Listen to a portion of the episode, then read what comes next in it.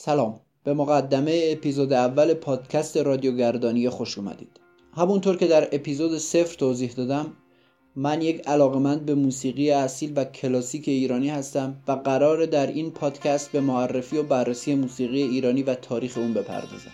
من هدف و شعاری برای پادکست خودم تعیین کردم و سعی می‌کنم در راستای اون هدف حرکت کنم و در اون راستا به معرفی و بررسی موسیقی ایرانی بپردازم. به همین خاطر من نظم و فرمت ارائه پادکستم را هم سعی کردم بر اساس برداشت از ارائه موسیقی ایرانی انتخاب کنم. من پادکستم رو به پنج بخش و پنج کلاس مختلف تقسیم کردم. پنج بخش اون پیش درآمد درآمد میانه اوج و فرود هستند همونطور که می‌دونید ارائه موسیقی ایرانی دارای روند و نظم خاصیه که معمولا از این نظم و ساختار پیروی میشه که البته می‌تونه متفاوت هم باشه یا با تغییراتی همراه باشه. اما یک آلبوم یا اجرای برنامه عادی موسیقی کلاسیک ایرانی معمولا با یک پیش درآمد شروع میشه که مقدمه اون اجراست که از طریق این پیش درآمد خلاصه ای از کلیات اجرای اون برنامه در ابتدای برنامه به ما ارائه میشه. بعد از پیش درآمد وارد فضای درآمد میشیم که مقدمه ای از ارائه کار که قالب های متفاوتی هم می‌تونه داشته باشه. مثل جملات آوازی یک ساز درآمد کردن یک آواز توسط یک خواننده یا یک ساز و آواز. بعد از اینکه درآمد اجرا میشه و کم کم مقدمات برنامه طی میشه به قسمت های میانه و وسط اجرا می‌رسیم. این قسمت ها هم می‌تونه بر اساس نیاز و خواست آهنگساز فرم های مختلف موسیقی ایرانی در اون گنجونده بشه. بعد از این قسمت به قسمت اصلی و به عبارتی اوج برنامه می‌رسیم که اینطور می‌تونیم بگیم که قسمت های قبلی در واقع فضاسازی و ایجاد مقدماتی برای رسیدن به قسمت اوج و قسمت پایانی برنامه. فرود هم که بعد از اوج اجرا میشه و از بالاترین نقطه اجرا برمیگرده به مایه اصلی و بعد از اون برنامه به پایان می‌رسه. این بخش بخش کردن تلقی و تصور شخصی منه و ممکنه کسی دیگه اونو قبول نداشته باشه. اما همونطور که در اپیزود اول گفتم سعیم بر اینه که کاری کنیم که موسیقی رو خوب بشنویم. به همین دلیل من از موسیقی که دربارش حرف می‌زنم ایده گرفتم و روند تولید و ارائه پادکستم رو بر اساس روند ارائه یک آلبوم ایرانی اجرا می‌کنم. و اما علاوه بر بخش هایی که در نظر گرفتم که در واقع اونها ظرف های ارائه محتوا هستند پادکست رو به یک سری کلاس هم تقسیم کردم که در قالب اونها برنامه و محتوای مورد نظرم رو ارائه میدن. چون پادکست من فقط پادکست ارائه موسیقی نیست و یک پادکست تحقیقی موسیقایی هست احتمالا اپیزودهای اون طولانی بشه. یکی از دلایل دیگه ای که من پادکستم رو به بخش های مختلفی تقسیم کردم همین طولانی شدن زمان اپیزود هاست. بنا به اقتضا و زمانی که هر اپیزود ممکنه طول بکشه من به طور کلی ارائه پادکستم رو بر اساس چهار بخش از پنج بخشی که تعریف کردم ارائه میدم. یعنی هر اپیزود ابتدا بخش پیش درآمدش منتشر میشه بعد از اون بخش درآمد. بعد بخش میانه و بعد بخش نهایی که اوج باشه. اگر بخش فرودی هم در اپیزودی وجود داشته باشه اون رو همراه با بخش اوج منتشر می‌کنم. و اما کلاس های مختلفی که برای پادکست در نظر گرفتم. کلاس ها به این معنی نیست که من دارم مطلبی رو آموزش میدم. و این پادکست یک پادکست آموزشی نیست. این پادکست یک پادکست تحقیقاتیه که من نتیجه تحقیقاتم رو در قالب بخش ها و کلاس های مختلفی که ارائه میدم ارائه می‌کنم. کلاس ها هم در پنج کلاس مختلف تعریف شدن. کلاس تاریخ کلاس بزرگان کلاس فن موسیقی کلاس ردیف و کلاس خاطرات. کلاس تاریخ که به بررسی دوره از تاریخ موسیقی ایرانی تحت تاثیر آلبومی که انتخاب کردم می‌پردازم. کلاس بزرگانی که از عوامل آلبومی که بررسی می‌کنم رو انتخاب می‌کنم روی زندگی اون استاد تحقیق می‌کنم و در هر اپیزود مختصری از زندگی و آثارشون رو بررسی می‌کنم. نکته قرار نیست که در کلاس بزرگان به معرفی کامل اون اساتید بپردازم. و این کار رو به اپیزودهای ویژه و ویژه برنامه ها که مفصل ترم منتقل می‌کنم. کلاس فن موسیقی. در این کلاس مفاهیم و اصطلاحات و عوامل دخیل در اجرای موسیقی ایرانی رو بررسی می‌کنم. مثل سازها، فرمها، ردیف و مواردی از این دست. کلاس ردیف. ردیف base و پایه و الفبای موسیقی ایرانی که باید بهش توجه زیادی بشه. به همین دلیل باید سعی کنیم که بشناسیمش و من در پادکستم کلاسی رو به معرفی ردیف ماهیت و تاریخچش اختصاص دادم و دستگاه ها و بخش های مختلف و اجراهای مختلف بر اساس ردیف رو بررسی و معرفی می‌کنم و کلاس بعدی کلاس نوستالژیه که این قسمت هم که این قسمت هم بنا به اقتضای برنامه و آلبومی که داره بررسی میشه به بررسی یک آهنگ و قطعه خاطر انگیز و ماندگار از تاریخ موسیقی ایران می‌پردازه. همونطور که توضیح دادم چهار به علاوه یک بخشی که معرفی کردم بخش های ارائه یک پادکسته که در چهار بخش و چهار نوبت منتشر میشه و کلاس ها محتوایی که من قرار ارائه بدم و در قالب اون بخش ها بر اساس نیاز گنجونده میشه. بریم که اپیزود اول پادکست رو شروع کنیم.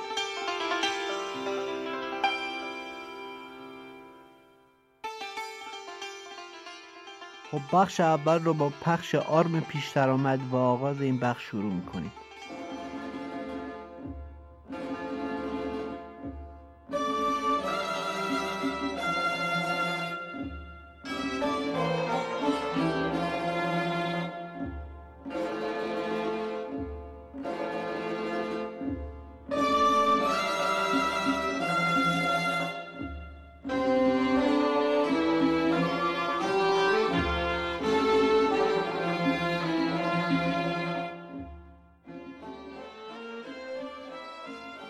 همونطور که توی مقدمه توضیح دادم از کل این اپیزود فعلا فقط بخش اول یعنی پیش درآمدش رو منتشر می‌کنم و کم کم بخش های دیگر رو هم روی Anchor، Castbox و تلگرام آپلود می‌کنم. رادیو گردانیه رو می‌تونید از Anchor، Castbox، تلگرام، Spotify و Google Podcast بشنوید. همین اول اپیزود درباره کاور پادکست هم توضیح بدم که من کاورهام رو از کارهای آقای پرویز کلانتری که به نقاش کاهگل و نقاش کویر مشهورن انتخاب می‌کنم. من این کارها رو به این دلیل دوست دارم و استفاده می‌کنم که اصالت هنری ایرانی رو در خودشون دارن. استاد پرویز کلانتری در آلبوم های افق مهر افشاری مرکب و تن من با استاد پرویز مشکاتیان همکاری کردم و کاورهای اون آلبوم ها رو طراحی کردن و اما شروع رسمی این اپیزود. این اپیزود رو با کلاس تاریخ شروع می‌کنیم. در این برنامه قرار به دوره از دوره های موسیقی ایرانی بپردازم که آغازگر مقدمه جریانات زیادی بوده. اگر پادکست طولانی به نظرتون رسید صبور باشید و تا آخر پادکست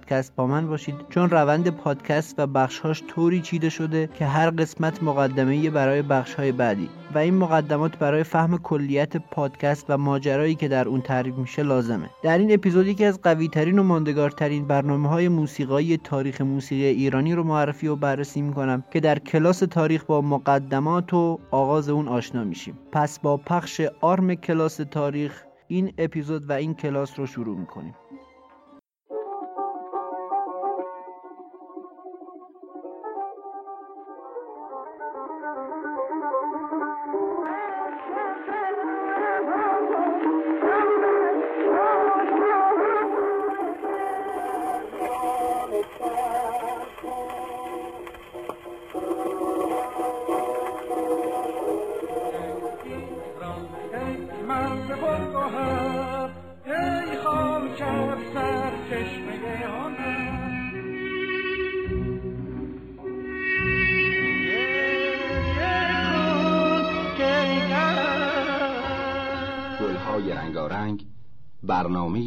شماره 217 ب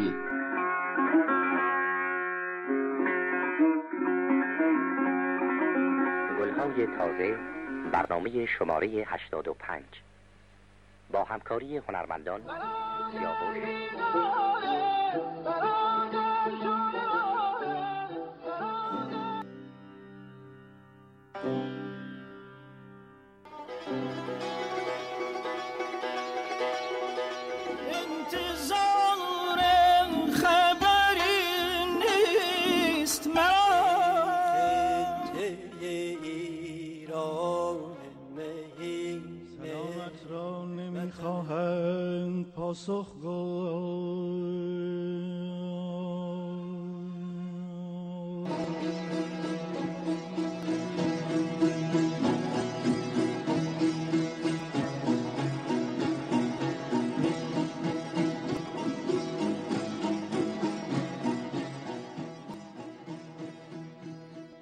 1357 چند ماه قبل از انقلاب.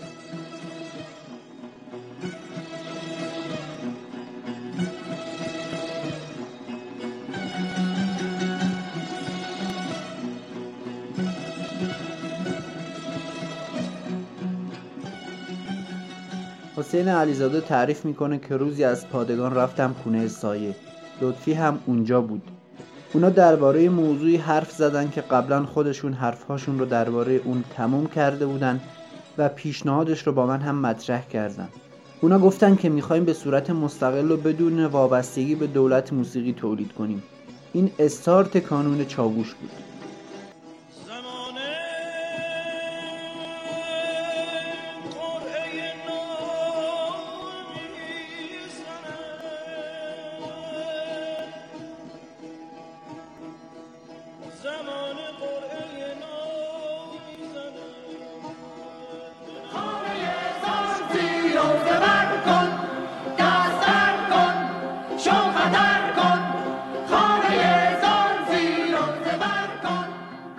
شهریور 1357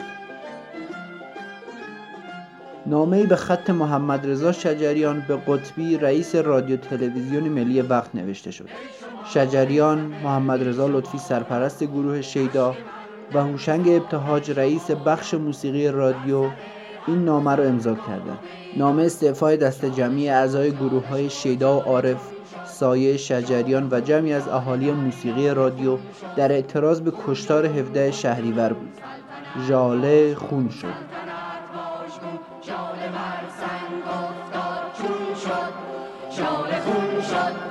خون چه شد خون چه شد. خون جنون شد. ژاله خون کن. خون جنون کن. سلطنت زین جنون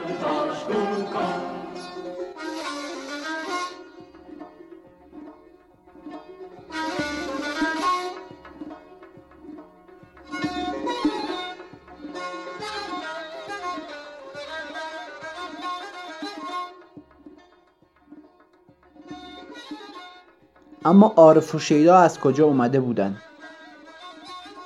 1347 دکتر داریوش صفوت موسیقیدان و حقوقدان ایرانی مرکزی وابسته به رادیو تلویزیون ملی تأسیس کرد. اسم اون رو مرکز حفظ و اشاعه موسیقی ایران گذاشت و اساتید موسیقی ایرانی مثل نورعلی خان برومند، سعید هرمزی، یوسف فروتن و عبدالله خان دوامی رو به اون مرکز دعوت کرد.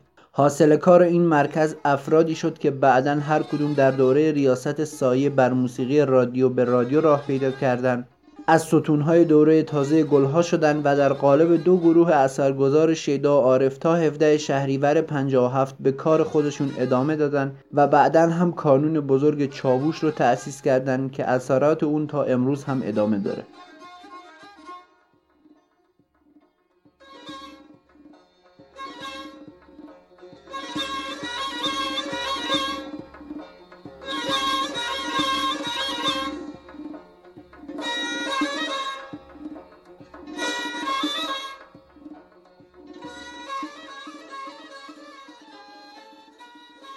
اما برگردیم به ریشه های این موسیقی و بدونیم اساسا چی شد که همچین شرایطی فراهم شد که این افراد و موسیقی ها بالا اومدن.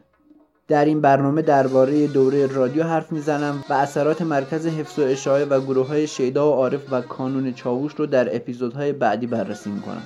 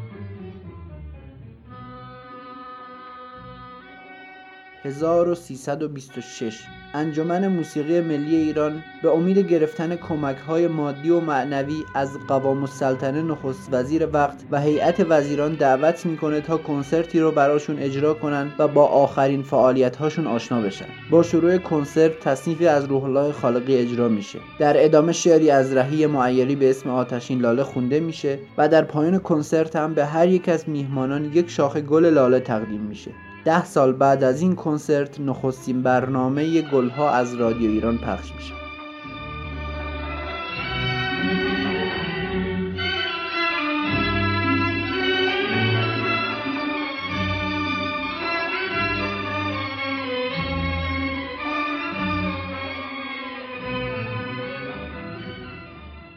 (1336) داوود پیرنیا گلها.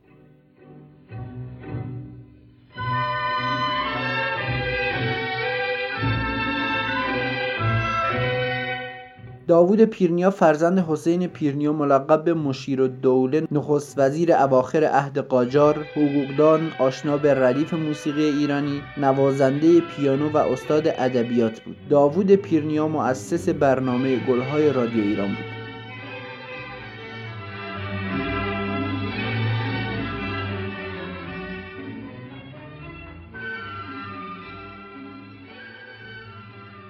اما قبل از معرفی داوود پیرنیا و گلهاش باید 33 سال به عقب برگردیم تا بدونیم اصلا رادیو کی و چطور در ایران تأسیس شد و موسیقی کی در ایران به طور گسترده شروع به پخش شدن کرد.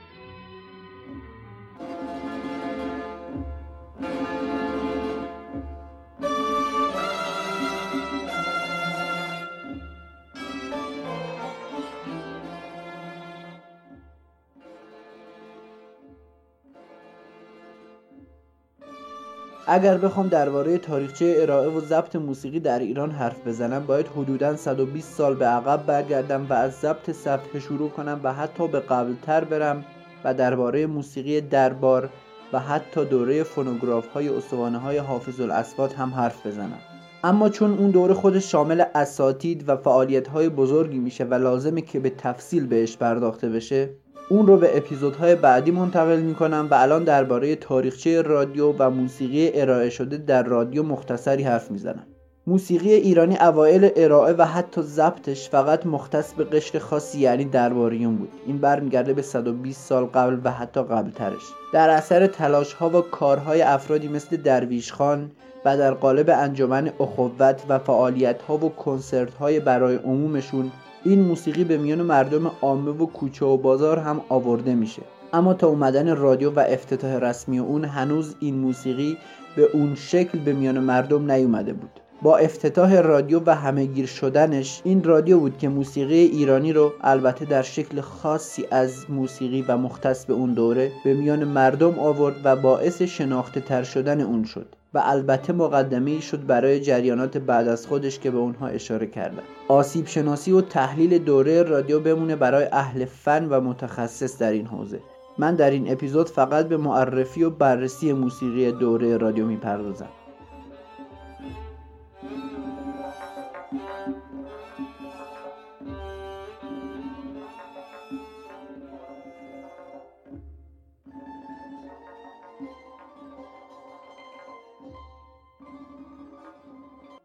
و اما رادیو در ایران و آغاز به کارش. 1303 تهران. با اینکه راه اندازی بیسیم آخر سر مقدمه برای تأسیس رادیو شد اما اوایل فقط برای وزارت جنگ یک دستگاه بیسیم و با هدف مخابره پیام وجود داشت که اون هم بیشتر کاربرد نظامی داشت. این مربوط میشه به کی؟ به فاصله سالهای 1303 تا 1305 که از شروع مقدمات تا اومدن اولین بیسیم به ایران این فاصله زمانی طی شد.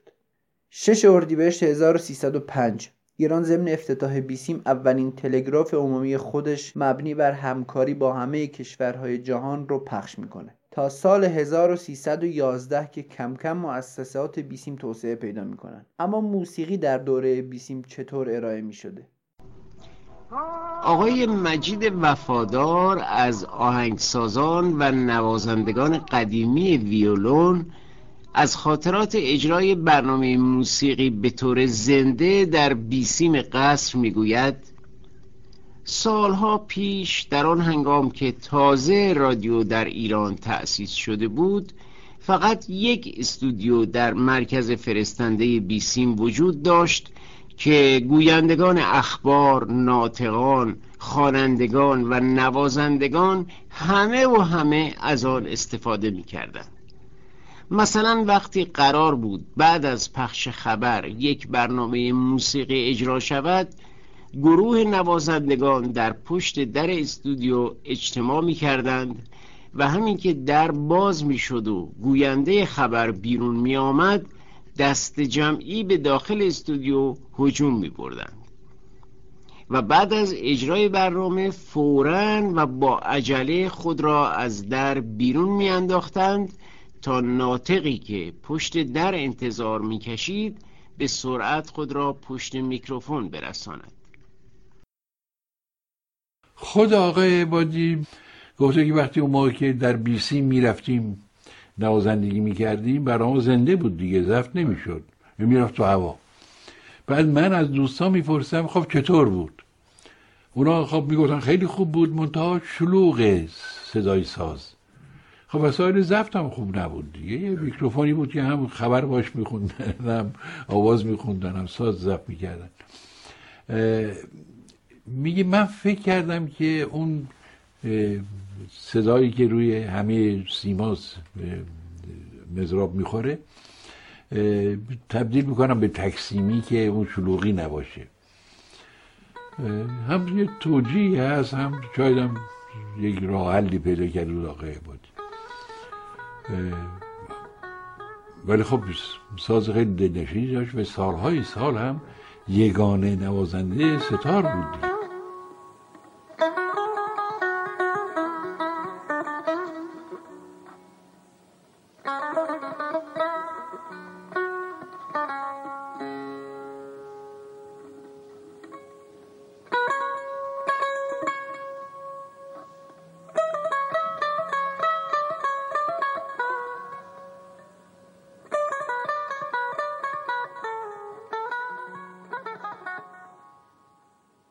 ادامه مسیر افتتاح رادیو. هیئت وزیران دو مهر سال 1313 استفاده از رادیو را همراه با مقرراتی تصویب می‌کنه. از جمله اینکه برای نصب آنتن استفاده از رادیو اجازه وزارت پست و تلگراف و تلفن لازم بوده. 1316 مقدمات ایجاد مرکز رادیو به وسیله وزارت پست و تلگراف و تلفن فراهم شد و سال 1317 سازمان پرورش افکار در همون راستا تأسیس شد. اوایل قرار بود که تأسیسات بیسیم با همکاری روسا تشکیل و تکمیل بشه. اما وقتی مهندسای روس کار تأسیس بیسیم رو نیمه تمام رها کردن، رضاخان که به انگلیس ها هم بیاعتماد شده بود و در این حال علاقه زیادی به آلمانا داشت، اتمام اون رو به مهندسین آلمانی واگذار کرد. سال 1317 شرکت آلمانی بعد از دو سال کار در اردیبهشت 1319 کار اولین ایستگاه رادیویی رو به اتمام میرسونه و اون رو آماده افتتاح می‌کنه.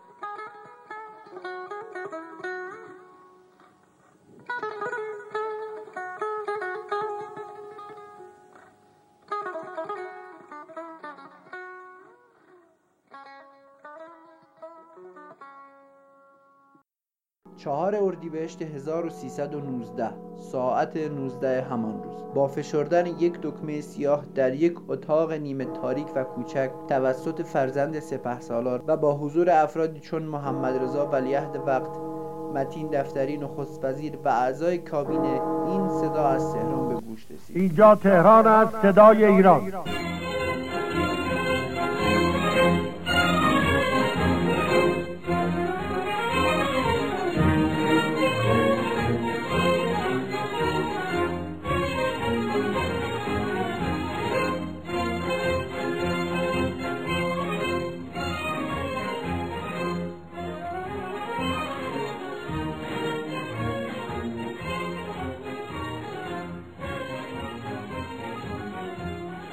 حالا چرا رادیو تهران؟ چون فقط در تهران و اطرافش این موج قابل دسترسی بود و شنیده می‌شد.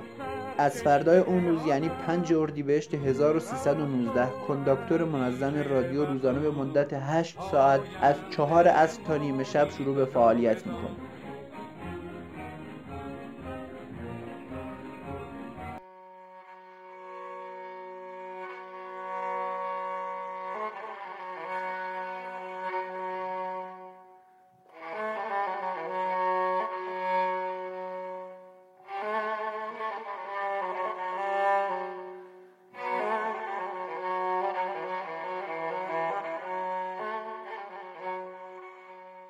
این روند تا شهریور 1320 ادامه پیدا می‌کنه. با استعفای رضاخان و خروجش از ایران شروع قحطی و اشغال ایران اداره رادیو برای مدت دو سال تعطیل میشه. توضیح که در ابتدا حمل و داشتن و خرید رادیو با گرفتن مجوز امکان پذیر بود که البته جز طبقه اعیان هم افراد دیگه نمی‌تونستن رادیو رو بخرن.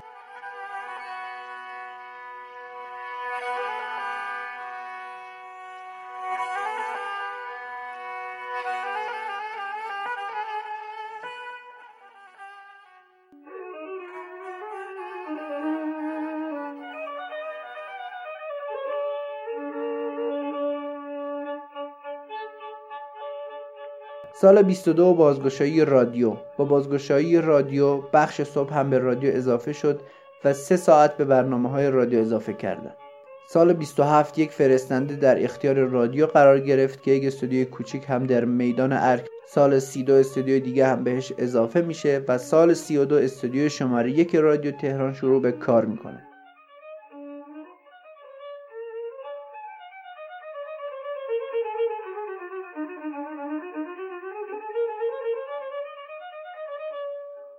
و اما شروع برنامه گلها. بشنویم درباره داوود پیرنیا و تأسیس و آغاز به کار برنامه گلها.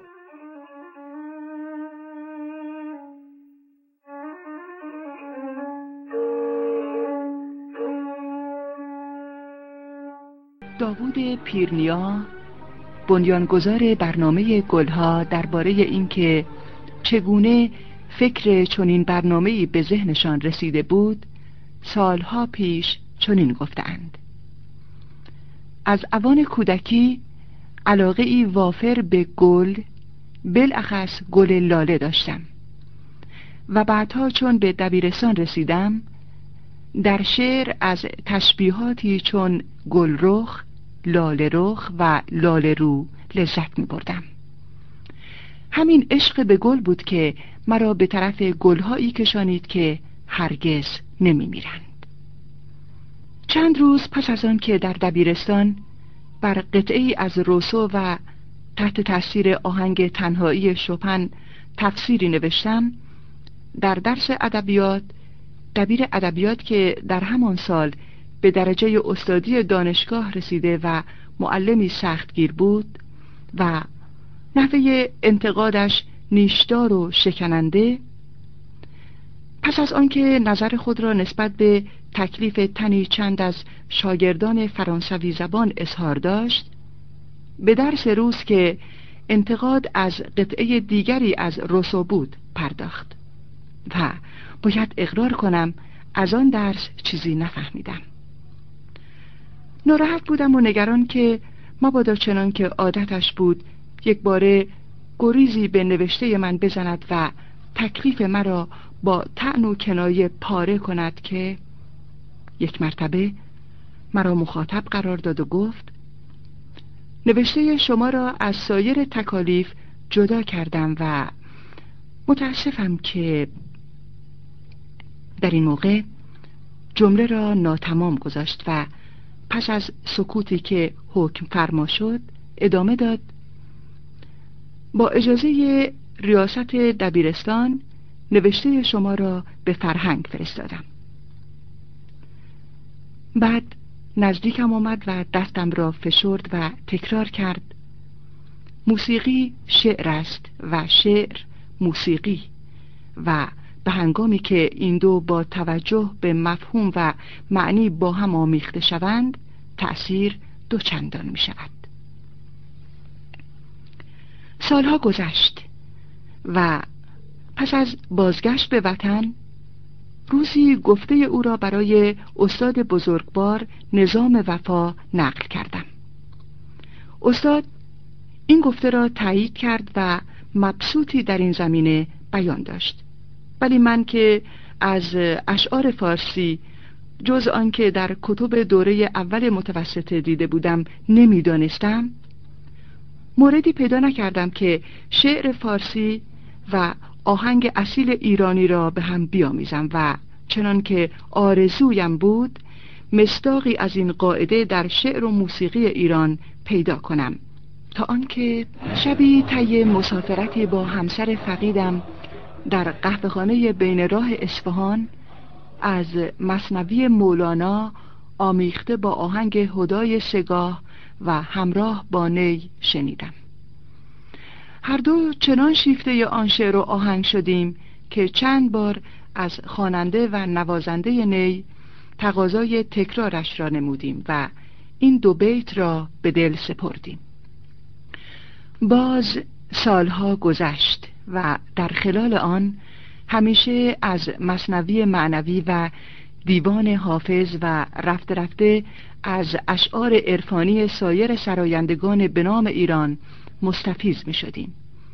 ولی آنچه مورد آرزو بود یعنی تلفیق شعر و آهنگ با انتباق معنی شعر و مفهوم آهنگ میسر نمی‌شد تا آنکه به هنگامی که در دولت سمتی داشتم این منظور را برای تسهیل با آهنگ موزون و سبکتری عملی نمودم و ضمن کنسرتی در انجمن موسیقی ملی تأثیر این تلفیق و انتباق را به سمع دولت رسانیدم و سپس اهمیتش را در تعریف ادبیات فارسی تشریح نمودم آقایان روح الله خالقی و رهی معیری آهنگی و شعری در وصف گل لاله ساختند آهنگ و شعری که از نظر مفهوم و معنی کاملا با هم تطبیق می نمود. این قسمت از برنامه با نصار گل لاله به هزار اجرا گردید و این جمله ای بود که در پایان کنسرت از شادروان ملک و شعرای بهار وزیر فرهنگ وقت شنیدیم. شعر و گل و آهنگ را شاعرانه به هم آمیخته. چند سالی گذشت. درست مقارن ایامی که همسرم برای همیشه تنهایم گذارد و به عقبا شتافت به همکاری با انتشارات و رادیو دعوت شدم و طی مذاکره با آقای دکتر پرویز عدل برنامه ادبی به نام گلهای جاویدان پیشنهاد نمودم. وسایل کار تا حدودی که وضع آن روز اداره اجازه می‌داد فراهم گردید. و اولین برنامه با همکاری آقایان عبادی و عبدالعلی وزیری به مدت ده دقیقه با مختصر گفتاری درباره حافظ با این غزل اجرا شد. سلامی چوبوی خوش آشنایی بر آن مردم دیده روشنایی. درودی چو نور دل پارسایان بر آن شمع خلوتگه پارسایی. نمی بینم از همدمان هیچ بر جایی. دلم خون شد از قصه ساقی کجایی. این غزل آمیخته به آهنگی بود اثر استاد علی نقی وزیری و منظور من از حیث تطبیق آهنگ با شعر یعنی مفهوم آهنگ و معنای شعر کاملا تأمین بود. بعد از گلهای جاویدان گلهای رنگارنگ برگ سبز یک شاخ گل و گلهای صحرایی را ساختم و همیشه این قدردانی و قضاوت عادلانه مردم را ناشنیده و بیارج نمیپندارم که گلها حافظ موسیقی اصیل و ناشر ادبیات ایران است.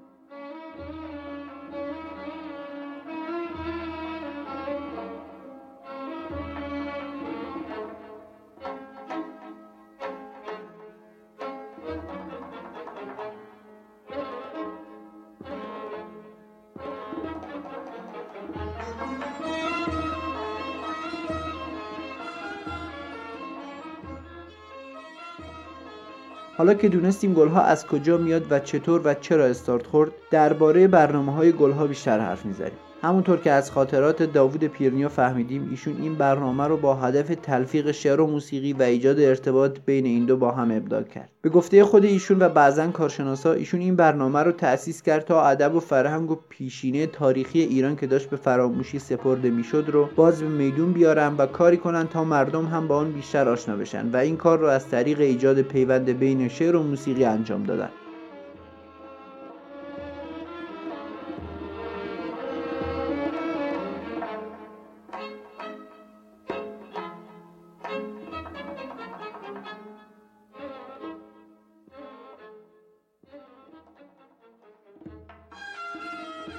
برنامه های مختلف گلها. این تصور اشتباه به وفور درباره برنامه گلها دیده میشه که کل برنامه گلها رو یک برنامه می‌دونن.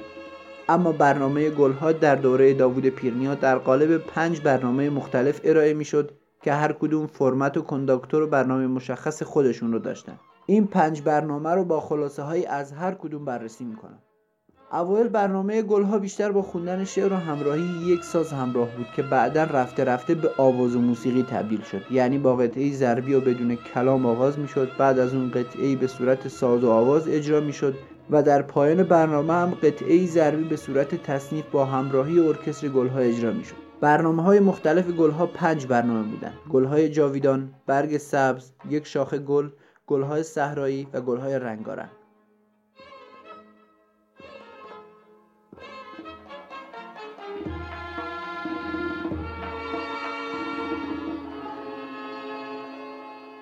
گلهای جاویدان که در اون یک یا دو ساز به همراهی خواننده به اجرای برنامه میپرداختند اشعار انتخابی اون اغلب از شاعرای گذشته مثل مولوی و سعدی و حافظ بود و تصنیفی هم در اون اجرا نمی‌شد مدت زمان این برنامه 45 دقیقه بود و برنامه با دو بیت از شعر سعدی شروع می‌شد و با جمله مشخصی که قبلا تعیین شده بود به پایان می رسید. در واقع اسم این برنامه که تعبیری از عبارت گلهایی که هرگز نمیمیرند بود نمادی بود از پویایی و جاودانگی فرهنگ و ادب ایران. در مجموع 157 برنامه گلهای جاویدان ساخته شد.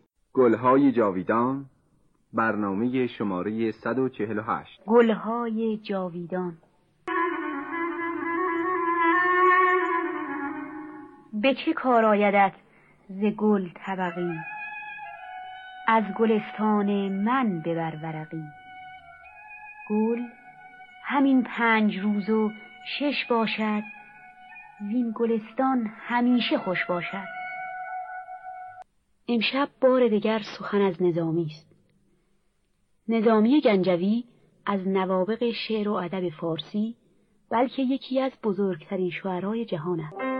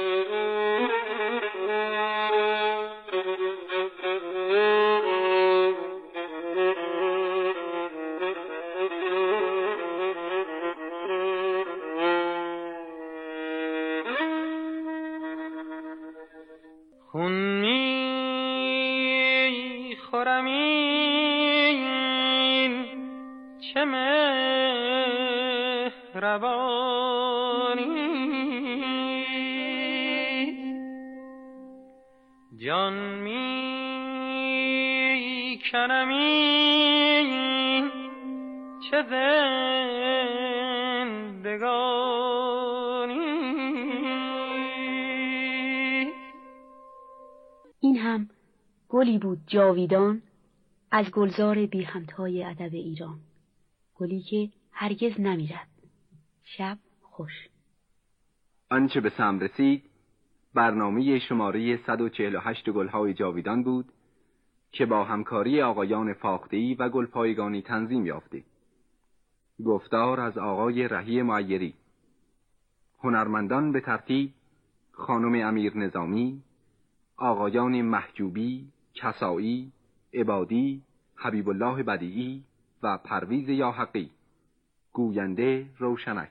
و اما برنامه های بعدی که برای تنوع بیشتر دادن به برنامه گلها ساخته شدن. اولین برنامه برگ سبز بود. برگ سبز که به ساز و آواز و شعرخانی اختصاص داشت. تصنیفی در اون اجرا نمی‌شد و در شبهای جمعه این برنامه ضبط و اجرا می‌شد. این برنامه حدودا سی دقیقه زمانش بود و اولین برنامه با صدای جواد زبیهی تار شهناز و نی کسایی در مایه افشاری اجرا شد. برگ سبز به نوعی برنامه عارفانه بود. آغاز برنامه با دو بیت از عطار همراه بود و پایان بخش برنامه هم بیتی از عراقی توسط گوینده قرائت می‌شد و جمله ای هم که خود داوود پیرنیو نوشته بود در این برنامه در پایان برنامه خونده می‌شد. در مجموع 312 برنامه برگ سبز هم ساخته شد. برگ سبز. هنرمندان به ترتیب کسایی زبیهی جلیل شهناز. آهنگ افشاری. اشعار از عطار مولانا شیخ بهاءالدین آمدی و عراقی.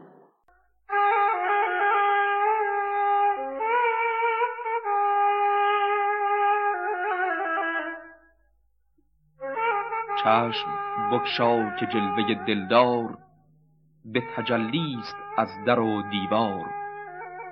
این تماشا چو بنگری گویی لیس الدار غیره دیار. لیس الدار غیره دیار.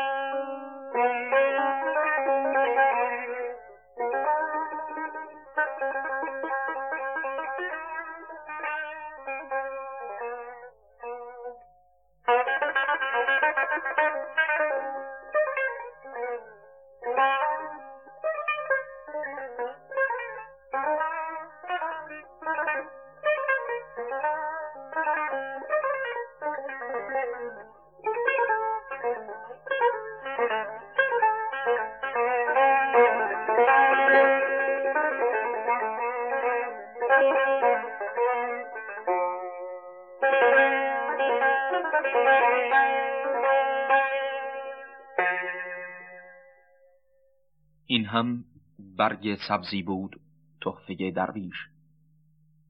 علی نگهدار شما. برنامه بعدی یک شاخه گله. یک شاخه گل برنامه سی دقیقه‌ای بود که به معرفی یک شاعر و خوندن چند بیت از همون شاعر و بعد هم اجرای یک ترانه از گلهای رنگارنگ اختصاص داشت. 465 برنامه یک شاخه گل هم ساخته شد. یک شاخه گل برنامه شماره 456 این برنامه با همکاری ایرج، عبادی، مجید نجاهی و جهانگیر ملک تنظیم شده است. آهنگ اصفهان از رکن مختار. اشعار متن برنامه از سلمان سابعی فروغی بستامی. غزل آواز از اماد خراسانی. گوینده فیروزه امیر مایز نور چشمی و به مردم نظری نیست تو را.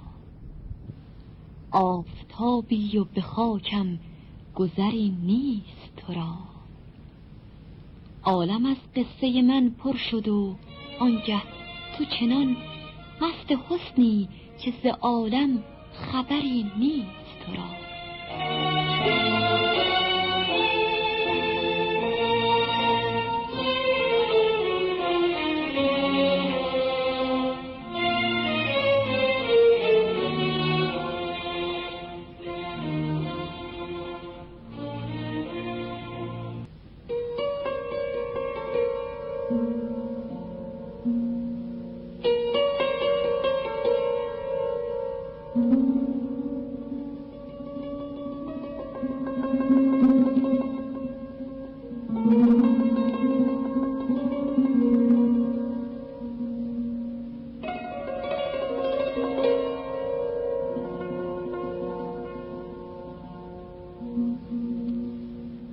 امشب چلاله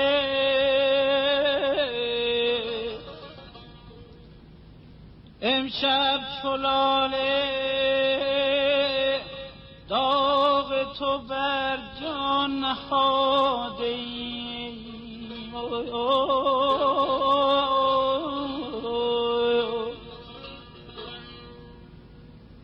Ivan Evo.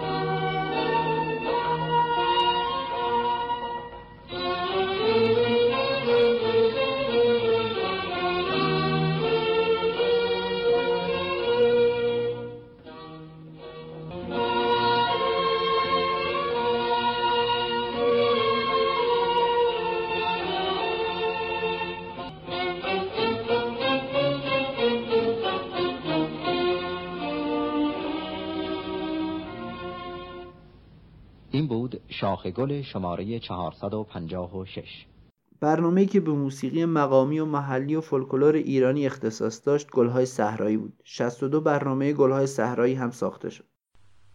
گلهای صحرایی برای شماره 24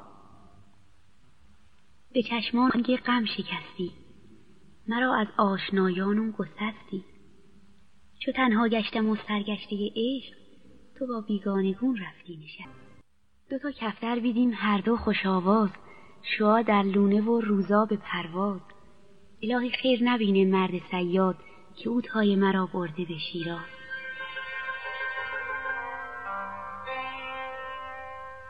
همه گیدی صفا. نره دنیا.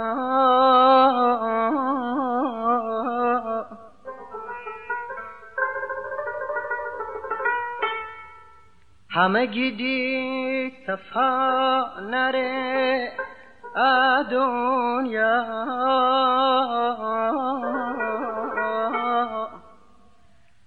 امه امره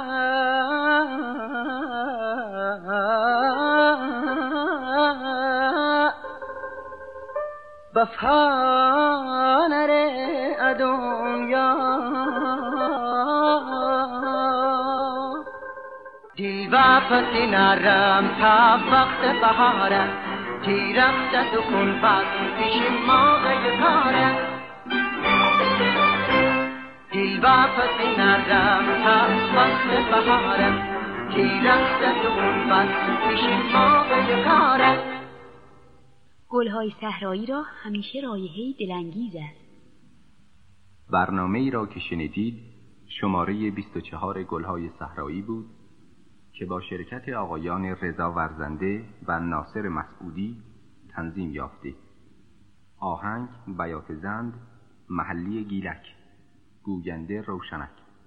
و اما گلهای رنگارنگ. این برنامه که به صورت جنگی بود از باقی برنامه ها تقریبا تمامی فرمت های برنامه های دیگه در اون گنجونده شده بود. اشعار اون بیشتر از شاعرای معاصر بود و تصنیف هم در اون با اجرای ارکستر معروف گلها به رهبری روح الله خالقی اجرا می شدن زمان برنامه حدود سی دقیقه بود و پایان بخش برنامه هم جمله تعیین شده ای داشت 581 برنامه گلهای رنگارنگ ساخته شد که البته این برنامه از شماره 100 آغاز شد و بعضی از برنامه ها هم الف و ب داشتن. اونطور که گفته میشه گلهای رنگارنگ بالاترین و مهمترین برنامه گلها بود. میر نقیبی در همین راستا میگه که خواننده ای که می‌خواست وارد سیستم گلها بشه اول باید برگ سبز می‌خوند بعد در شاخ گل شرکت می‌کرد و بعد به گلهای رنگارنگ راه پیدا می‌کرد. گلهای رنگارنگ برنامه شماره 567 این برنامه با همکاری عبادی سیما بینا سیاوش رضا ورزنده محمد موسوی جهانگیر ملک تنظیم شده است. آهنگ دشتی از مهدی خالدی. تنظیم برای ارکستر از جواد معروفی. ترانه از معینی کرمانشاهی. اشعار متن برنامه از ایرج میرزا مریم ساوجی اماد خراسانی. غزل آواز از مجمر زوارعی. گوینده آذر پژوهش. من از این زندگی یک نهج آزرده شدم. گرچه قند است نخواهم که مکرر گذرم. مرا به وصل و به هجران سر تمنا نیست. سر رضای تو هم تا چه می کند کرم؟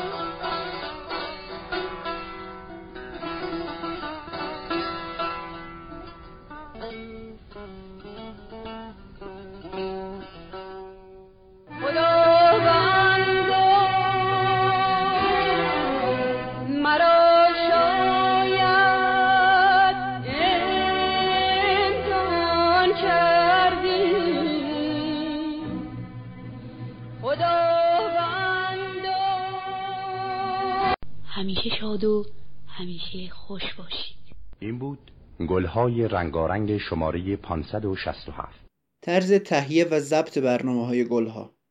برنامه های گلها توسط ارکستر گلها ضبط می شد هسته اول ارکستر گلها رو این نوازنده ها تشکیل می دادن ابوالحسن خان سبا.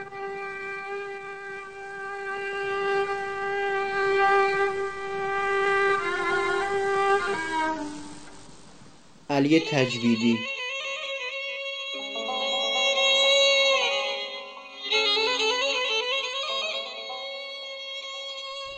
احمد عبادی.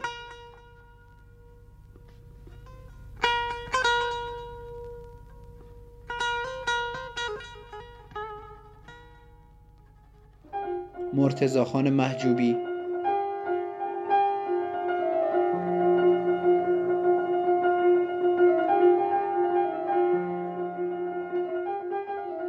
فلاح مجد.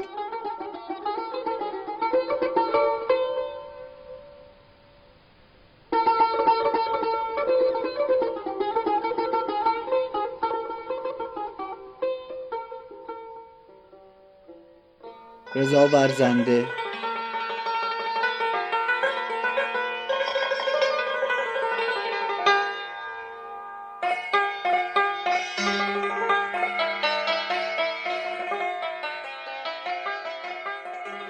عباس شیرخدایی.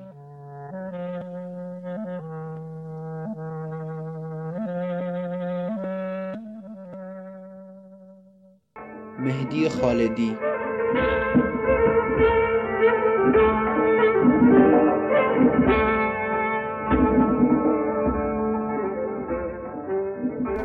حسین تهرانی.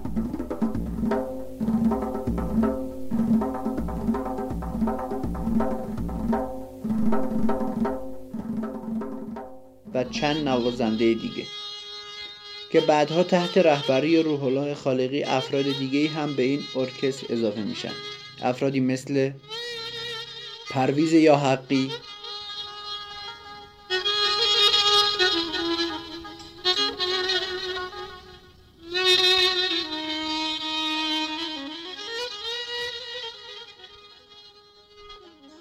حسن کسایی.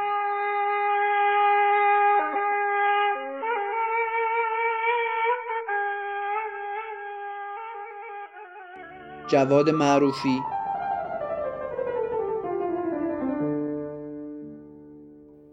جلیل شهناز.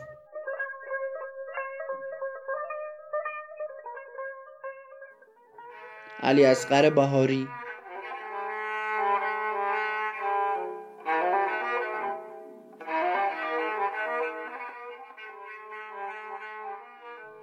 منصور سارمی. فرهنگ شریف. اما آهنگسازهای مختلف گلها کسایی که توی برنامه گلها آهنگسازی می‌کردن. افرادی مثل کلونل وزیری.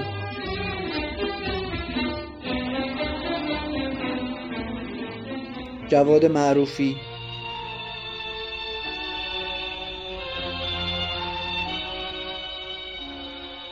روح الله خالقی.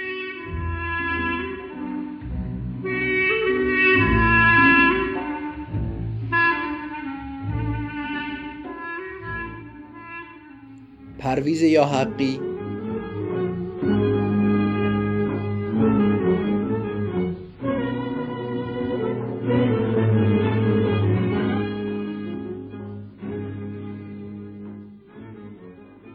حسین یا حقی.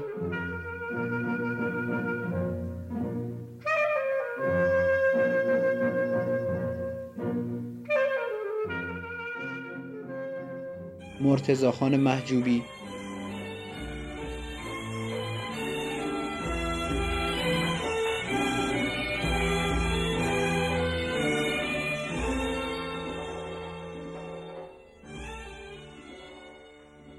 همایون خرم.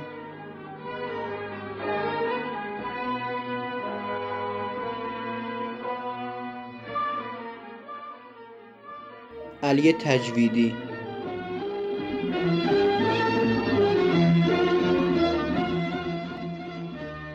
حبیب الله بدیعی.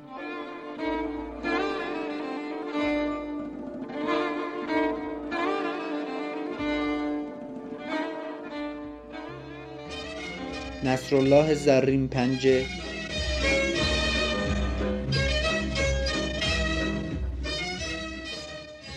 و آهنگسازای دیگه.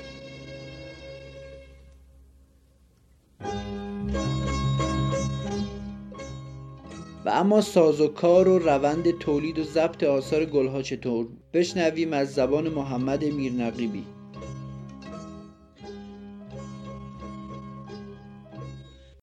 اما طرز تهیه گل های رنگارنگ و گل هایی که ما قبلا خدمتون عرض کردم شاخ گل و گل های جاویدان و گل های صحرایی اینها که خب اونها هر کدوم ارکستر می آمد در همین استودیو شماره هشت. هفته دو بار روزهای یک شنبه از ساعت یک بعد از ظهر تا پنج بعد از ظهر تمرین آزمایشی داشتیم. که به حساب آهنگ جا بیفته. واسه خواننده تمرین می‌شد آماده می‌شد. روزهای پنج شنبه از ساعت پنج به بعد این برنامه ضبط می‌شد. بله. برنامه گل ها موسیقی اصلا بعد در تمام ارکسترهای معمولی هم که ما داشتیم روزهای شنبه و سه شنبه و چهارشنبه و به اصطلاح اینها اون گل های اون برنامه های ارکستر معمولی ارکستر موسیقی ایرانی اونها هم همینطور شد بعد. یه جلسه آزمایشی داشتن جلسه اصل از کنم برنامه رو می‌گرفتن. چون ما دو نوع موسیقی داشتیم در البته موسیقی مفصلی داشتیم. دو نوع بودی که موسیقی از کنم که ایرانی بود که شبها هر شبی مالی خوننده معینی بود. مثلا فرض کنید که شنبه ها من خاطرم میادش که ادیب خونساری بود. با عرض که ارکستری که تحت نظر مرسخان محجوبی بود. اما طرز تهیه برنامه گلها چی بود؟ ما وقتی که ترانه حاضر می شد از خوننده های مختلف بنان ارز کنم که قوامی عبدالوهاب شهیدی محمودی خونساری و و و که من حالا درست خاطرم نیست ایرج اینا همه بودن که برنامه گلها رو اجرا می‌کردن و هر کسی رو ما در برنامه گلها نمی‌تونستیم بپذیریم. بله. اثبات کردید؟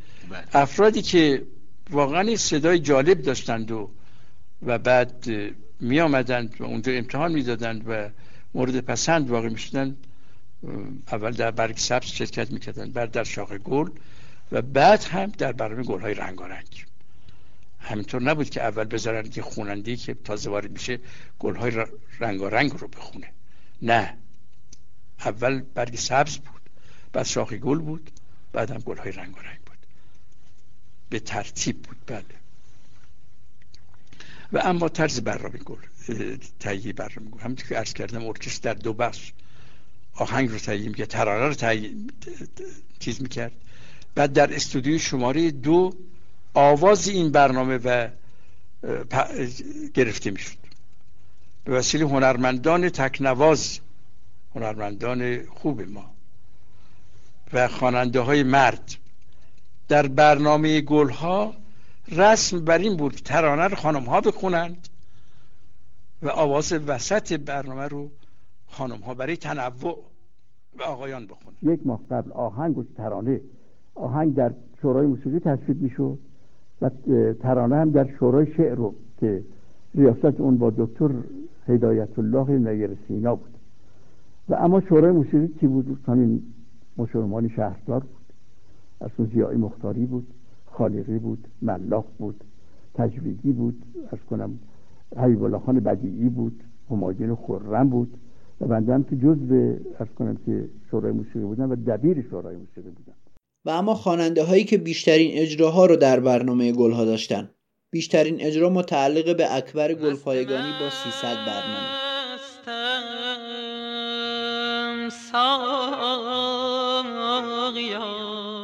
حسین قوامی هم 250 اجرا در گلها داشته.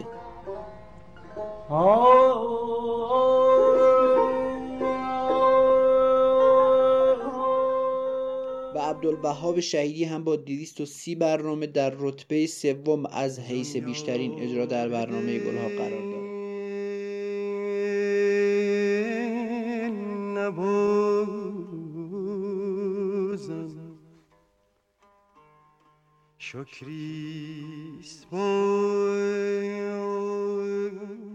هنرمندای بعدی به ترتیب این افرادن.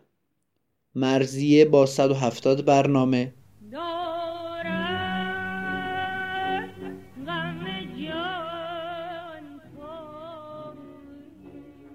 الهه بیش از 130 برنامه.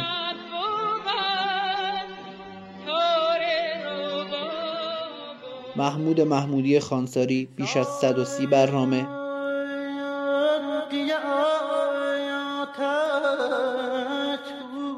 شجریان یا با اسم دوره گلهاش سیاوش بیدکانی با 97 برنامه.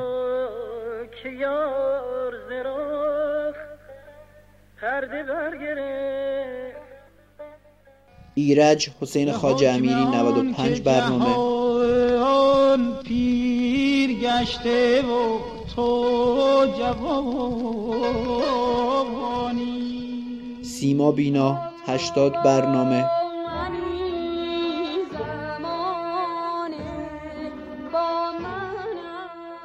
غلام حسین بنان 70 برنامه. سید جواد زبیهی 25 برنامه.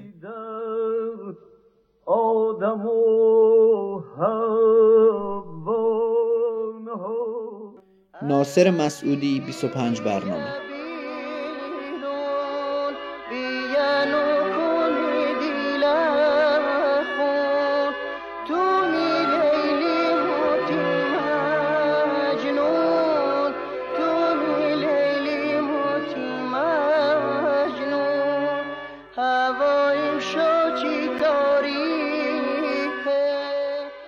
پایان بخش دوره گلهای داوود پیرنیا با قهر و ناراحتی ایشون همراه بود.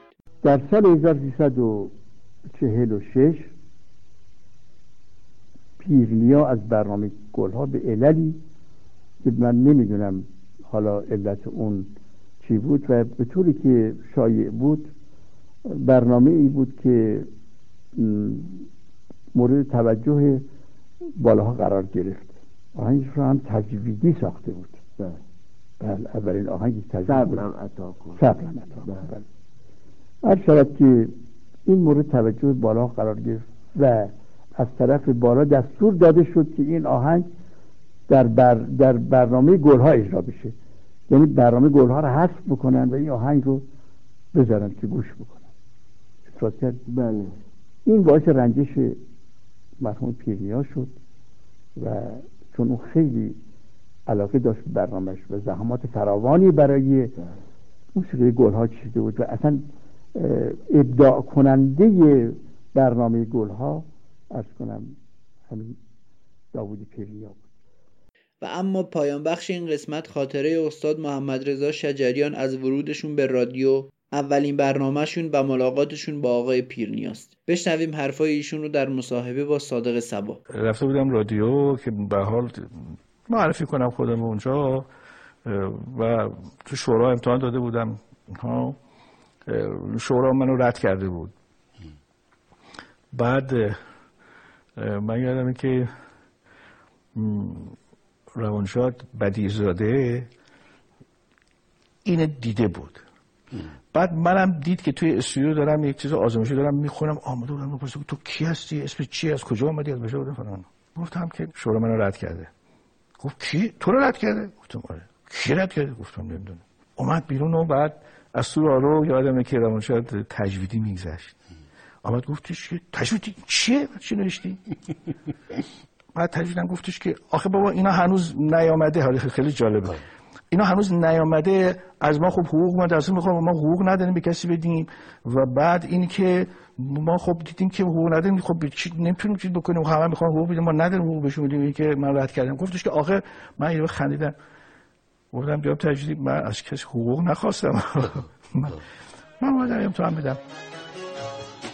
محمد رضا شجریان در سال 1319 در مشهد متولد شد و زمانی که به تهران آمد تا در این آزمون شرکت کند معلم جوانی در یکی از مدارس مشهد بود. بعد از آنکه شورا او را رد کرد نزد داوود پیرنیا تهیه کننده برنامه گلها رفت تا در موردش تصمیم بگیرد. به هر کنه بچه ها گفت که بیان با این سال بزنیم گفتن نه آقا این شهرستان هم خارج می‌کنن سازمان خراب بشه نمی آمدن ما هم نبودیم خیلی رفتیم پیش پینیا نشستیم اونجا و پینیا خیلی یک مرد واقعا متشخصی بود. خیلی هم چیز بود و بعد اخم بود و همه ازش حساب بود. خبردار با می‌شد پیش هیچ آدم خاص. داشت کار می‌کرد. واسه دو داشت کار می‌کرد و اینا و ما که وارد شدیم ما سلام کرد سلام کرد و سلام اینا. اصلا نگاه نکرد. سلام علیکم. شروع کرد کار کردن واسه ما رفت اونجا واسطاد و منم معدب دم در واسطادم بعد یک دو سه دقیقه که کارش تموم شد گفت چیه؟ حسین چیکار داری؟ اومد. گفت آقا یک نوار خواستم شما اگه وقتی بشنوین گفت که من می‌کرده گفت خیلی خوب بذار بذار رو دستگاه. شروع کرد خوندن. یه دفعه که همینجور داشت مینوشت تا شروع شد دیدم که واستاد. واستاد و داره جون گوش می‌کنه. خط اول که تموم شد و فلان اینا و بعد گفتش که خط دومم که شروع شد قلم شو گذاشت زمین. استاد رو به دستگاه رو استاد نگاه کردن اینا بود بعد برگشت من نوید گفت شما خوندی؟ گفتم بله. گفت مخالفش هم خوندی؟ گفتم بله. مخالفش بده ببینم. آقای گذاشت گفتش که تمام شد و دیدم که پینیا یه دفعه از اون حالت اخم و اینا اومد بیرون. موسیقی شناس بود شد و اینها شکفته شد و یه دفعه و بعد گفت آفرین آفرین. اومد گفتش که نه این ساز نمی‌خواد. فردا بیا. فردا بیا. کار وقت داری که بیا گفتم آره فردا.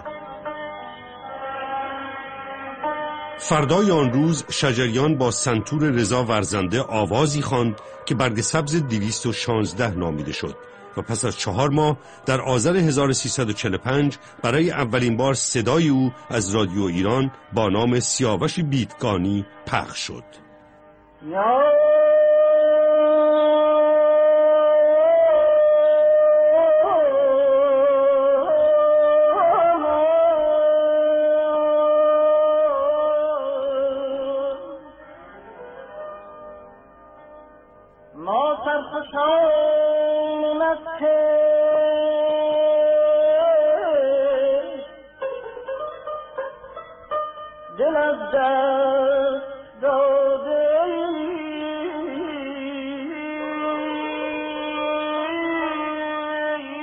همینجا کلاس تاریخ بخش اول اپیزود اول به اتمام می‌رسه و بشنویم مقدمه و معرفی برنامه ای که من می‌خوام در این اپیزود بررسیش کنم. تا بخش دوم خداحافظ.